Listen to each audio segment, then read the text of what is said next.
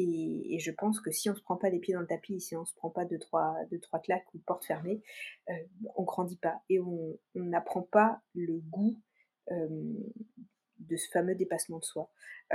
et, le goût du travail. Donc aujourd'hui, voilà, je n'ai pas envie de regarder en arrière, non pas par,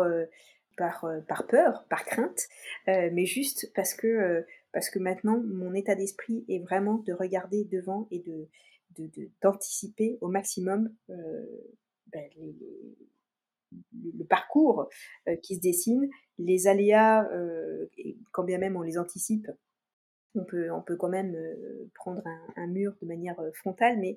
prévoir toutes les options en disant voilà, j'ai besoin du protocole A, B, C ou D en fonction des différents obstacles